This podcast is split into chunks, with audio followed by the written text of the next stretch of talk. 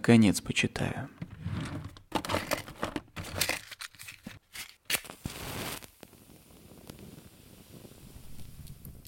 Привет. Меня зовут Леонид Великорецкий, и это подкаст «Наконец почитаю». И хоть я и говорил, что на каждый выпуск будет по одному произведению, всего лишь его начало, которое может вас заинтересовать, на то, чтобы продолжить э, уже самостоятельное прочтение какой-либо книги, рассказа и тому подобное. Но я решил в этот раз, ну, в этом промежуточном выпуске, или это полноценный второй выпуск, продолжить читать э, замечательную историю. Рождественская песня в прозе Чарльза Диккенса. Давайте я напомню, с чего, на чем мы остановились. Мы узнали, кто такой Скрудж. Мы узнали, что он за человек и как он относится вообще к людям, как он относится к Рождеству, и как он разговаривал со своим племянником, по-моему, да, это был племянник, как его племянник относится к этому празднику и как к этому относится Скрудж. Итак, продолжаем.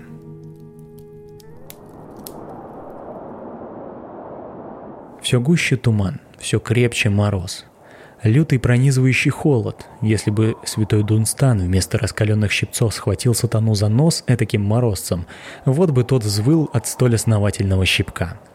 Некий юный обладатель довольно ничтожного носа, к тому же порядком уже искусанного прожорливым морозом, который вцепился в него как голодная собака в кость, прильнул к замочной скважине конторы Скруджа, желая прославить Рождество, но при первых же звуках святочного гимна – да пошлет вам радость Бог, пусть ничто вас не печалит.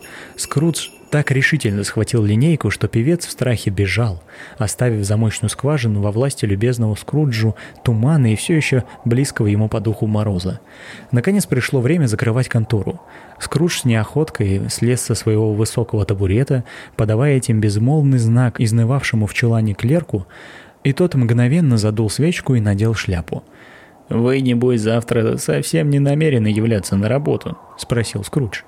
«Если только это вполне удобно, сэр». «Это совсем неудобно», – сказал Скрудж. «И недобросовестно. Но если я удержу за это с вас полкроны, вы ведь будете считать себя обиженным, не так ли?» Клерк выдавил некоторое подобие улыбки. «Однако», – продолжал Скрудж, – «вам не приходит в голову, что я могу считать себя обиженным, когда плачу вам жалование даром?» Клерк заметил, что это бывает один раз в году. Довольно слабое оправдание для того, чтобы каждый год 25 декабря запускать руку в мой карман, произнес Скрудж, застегивая пальто на все пуговицы. Но, как видно, вы во что бы то ни стало хотите прогулять завтрашний день, так что извольте послезавтра явиться как можно раньше». Клерк пообещал явиться как можно раньше, и Скрудж, продолжая ворчать, шагнул за порог.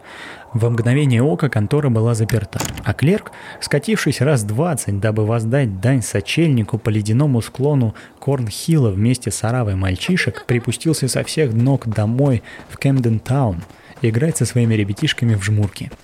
Скрудж съел свой унылый обед в унылом трактире, где он имел обыкновение обедать. Посмотрел все имевшиеся там газеты и, скоротав остаток вечера над приходно-расходной книгой, отправился домой спать. Он проживал в квартире, принадлежавшей когда-то его покойному компаньону. Это была мрачная анфлиада комнат, занимавшая часть невысокого угрюмого здания в глубине двора. Дом этот был построен явно не на месте – и невольно приходило на ум, что когда-то на заре своей юности он случайно забежал сюда, играя с другими домами в прятки, да так и застрял, не найдя пути обратно. Теперь уже это был весьма старый дом и весьма мрачный, и кроме Скруджа в нем никто не жил, а все остальные помещения сдавались в наем под конторы. Во дворе была такая темень, что даже Скрудж, знавший там каждый булыжник, принужден был пробираться ощупью, а в черной подворотне дома клубился такой густой туман и лежал такой толстый слой иния, словно сам злой дух непогоды сидел там, погруженный в тяжелое раздумье. И вот, достоверно известно, что в дверном молотке, висевшем у входных дверей, не было ничего примечательного, если не считать его непомерно больших размеров. Неоспорим остается и тот факт, что Скрудж видел этот молоток ежеутренне и ежевечерне, с того самого дня, как поселился в этом доме – и не подлежит сомнению и то, что Скрудж отнюдь не мог похвалиться особенно живой фантазией. Она у него работала не лучше, а, пожалуй, даже и хуже, чем у любого лондонца, не исключая даже, а это сильно сказано, городских советников, олдерменов и членов гильдий. Необходимо заметить, что Скрудж, упомянув днем о своем компаньоне, скончавшемся семь лет назад, больше ни разу не вспомнил о покойном.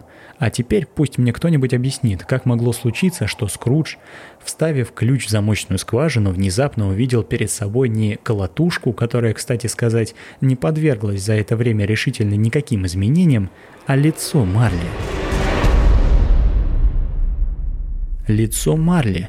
Оно не утопало в проницаемом мраке, как все остальные предметы во дворе, а напротив того, излучало призрачный свет, совсем как гнилой омар в темном погребе. Оно не выражало ни ярости, ни гнева, а взирало на Скруджа совершенно так же, как смотрел на него покойный Марли при жизни, сдвинув свои бесцветные очки на бледный, как у мертвеца, лоб. Только волосы как-то странно шевелились, словно на них веяло жаром из горячей печи, а широко раскрытые глаза смотрели совершенно неподвижно, и это в сочетании с трупным цветом лица внушало ужас. И все же не столько самый вид или выражение этого лица было ужасно, сколько что-то другое, что было как бы вне его. Скрудж во все глаза уставился на это диво, и лицо Марли тут же превратилось в дверной молоток – мы бы покривили душой, сказав, что Скрудж не был поражен, и по жилам у него не побежал тот холодок, который он не ощущал с малолетства. Но после минутного колебания он снова решительно взялся за ключ, повернул его в замке, вошел в дом и зажег свечу. Правда, он помедлил немного, прежде чем захлопнуть за собой дверь, и даже с опаской заглянул за нее, словно боясь увидеть косицу Марли, торчащую сквозь дверь за лестницу – но на двери не было ничего, кроме винтов и гаек, на которых держался молоток, и пробормотав «Тьфу ты, пропасть!», Скрудж с треском захлопнул дверь. Стук двери прокатился по дому, подобно раскату грома, и каждая комната верхнего этажа, и каждая бочка внизу в погребе виноторговца отозвалась на него разноголосым эхом. Но Скрудж не был из тех, кого это может запугать. Он запер дверь на задвижку и начал не спеша подниматься по лестнице, оправляя по дороге свечу. Вам знакомы эти просторные старые лестницы? Так и кажется, что по ним можно проехаться в карете с шестерней и протащить что угодно. И разве в этом отношении они не напоминают слегка наш новый парламент – ну, а по той лестнице могло пройти целое погребальное шествие, если бы даже кому-то пришла охота поставить катафалк поперек, оглоблями к стене, дверцами к перилам, и тогда на лестнице осталось бы еще достаточно свободного места. Не это ли послужило причиной того, что Скруджу почудилось, будто впереди него по лестнице сами собой движутся в полумраке похоронные дроги? Чтобы как следует осветить такую лестницу, не хватило бы и полдюжины газовых фонарей, так что вам нетрудно себе представить, в какой мере одинокая свеча Скруджа могла рассеять мрак – но Скрудж на это плевать хотел и двинулся дальше вверх по лестнице. За темноту денег не платят, и поэтому Скрудж ничего не имел против темноты. Все же прежде чем захлопнуть за собой тяжелую дверь своей квартиры, Скрудж прошелся по комнатам, чтобы удостовериться, что все в порядке. И неудивительно, лицо покойного Марли все еще стояло у него перед глазами. Гостиная, спальня, кладовая – везде все как следует быть. Под столом никого, под диваном никого – в камине тлеет скупой огонек. Миска и ложка ждут на столе. Кастрюлька с жидкой овсянкой, коей Скрудж пользовал себя на ночь от простуды, на полочке в очаге. Под кроватью никого. В шкафу никого. В халате, висевшем на стене и имевшем какой-то подозрительный вид, тоже никого. В кладовой все на месте. Ржавые каминные решетки, пара старых башмаков, две корзины для рыбы, трехногий умывальник и кочерга – Удовлетворившись осмотром, Скрудж запер дверь в квартиру. Запер, заметьте, на два оборота ключа, что вовсе не входило в его привычки. Оградив себя таким образом от всяких неожиданностей, он снял галстук, надел халат, ночной колпак и домашние туфли и сел у камина похлебать овсянки. Огонь в очаге еле теплился, мало проку было от него в такую холодную ночь. Скруджу пришлось подвинуться вплотную к решетке и низко нагнуться над огнем, чтобы ощутить слабое дыхание тепла от этой жалкой горстки углей. Камин был старый-престарый, сложенный в незапамятные времена каким-то голландским купцом и облицованный диковинными голландскими изразцами, изображавшими сцены из священного писания. Здесь были Каины и Авели, дочери фараона и царицы Савские – Авраамы и Волтарасы, ангелы, сходящие на землю в облаках, похожих на перины, и апостолы, пускавшиеся в морское плавание на посудинах, напоминающих соусники, словом, сотни фигур, которые могли бы занять мысли Скруджа. Однако нет. Лицо Марли, умершего семь лет назад, возникло вдруг перед ним, ожившее вновь, как некогда жезл пророка, и заслонило все остальное. И на какой бы из розет Скрудж не глянул, на каждом тот час отчетливо выступала голова Марли, так, словно на гладкой поверхности из разцов не было вовсе никаких изображений. Зато она обладала способностью воссоздавать образы из обрывков мыслей, беспорядочно мелькавших в мозгу. «Чепуха!» – проворчал Скрудж и принялся шагать по комнате. Пройдя несколько раз из угла в угол, он снова сел на стул и откинул голову на спинку. Тут взгляд его случайно упал на колокольчик – этот старый, давным-давно ставший ненужным колокольчик был с какой-то никому неведомой целью, повешен когда-то в комнате и соединен с одним из помещений верхнего этажа. С безграничным изумлением и чувством неизъяснимого страха Скрудж заметил вдруг, что колокольчик начинает раскачиваться. Сначала он раскачивался еле заметно, и звона почти не было слышно, но вскоре он зазвонил громко, и ему начали вторить все колокольчики в доме. Звон длился, вероятно, не больше минуты, но Скруджу эта минута показалась вечностью. Потом колокольчики смолкли, так же внезапно, как и зазвонили, все разом.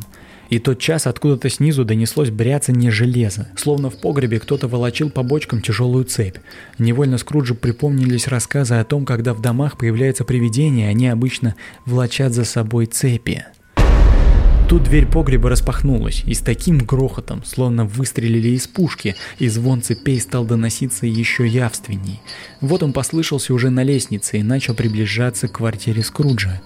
«Все равно вздор», — молвил Скрудж. «Не верю я в привидения». Однако он изменился в лице, когда увидел одно из них прямо перед собой. Без малейшей задержки привидение проникло в комнату через запертую дверь и остановилось перед Скруджем. И в ту же секунду пламя, совсем было угасшее, в очаге вдруг ярко вспыхнуло, словно хотело воскликнуть «Я узнаю его! Это дух Марли!» и снова померкло. Да, это было его лицо, лицо Марли – да, это был Марли со своей косицей, в своей неизменной жилетке, панталонах в обтяжку и сапогах. Кисточки на сапогах торчали, волосы на голове торчали, косица торчала, полы сюртука оттопыривались. Длинная цепь опоясывала его и волочилась за ним по полу на манер хвоста. Она была составлена, Скрудж отлично ее рассмотрел, из ключей, висящих замков, копилок, документов, грозбухов и тяжелых кошельков с железными застежками – Тело призрака было совершенно прозрачно, и Скрудж, разглядывая его спереди, отчетливо видел сквозь жилетку две пуговицы сзади на сюртуке. Скруджу не раз приходилось слышать, что у Марли нет сердца, но до той минуты он никогда этому не верил – да он и теперь не мог этому поверить, хотя снова и снова сверлил глазами призрак и ясно видел, что он стоит перед ним, и отчетливо ощущал на себе его мертвящий взгляд.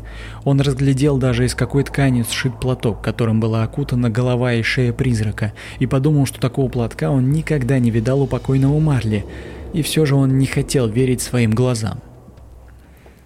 И как сказала моя мама, послушав первую часть подкаста, только-только начинаешь вникать и привыкать, как все заканчивается.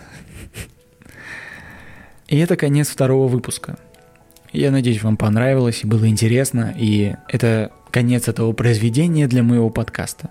Если вы хотите прочитать его, то возьмите в руки книгу, купите, либо найдите в интернете и прочтите – это будет намного полезнее и интереснее, нежели вы будете слушать абсолютно все произведение в рамках этого подкаста.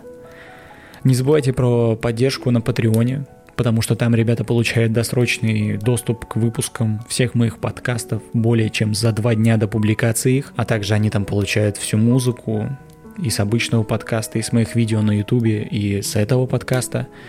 Так что заглядывайте туда, ссылка будет в описании на Patreon. Там очень интересно, есть э, доступные штуки, чтобы вы получали эксклюзивный контент от меня. На этом все. Если вы слушали перед сном и уснули, то спокойной ночи. Вы все равно этого не услышите, но все же. А если вы слушали вполне осознанно, то спасибо вам огромное. Пишите свои отзывы и комментарии насчет этого подкаста, оценивайте его на iTunes, потому что это очень важно для его продвижения. Особенно пишите отзывы как вам этот формат и как вам этот подкаст. Потому что мне очень важно, ведь он только запускается, и все еще можно поменять и переиграть, если вам это не нравится. С вами был Леонид Великорецкий. Услышимся совсем скоро.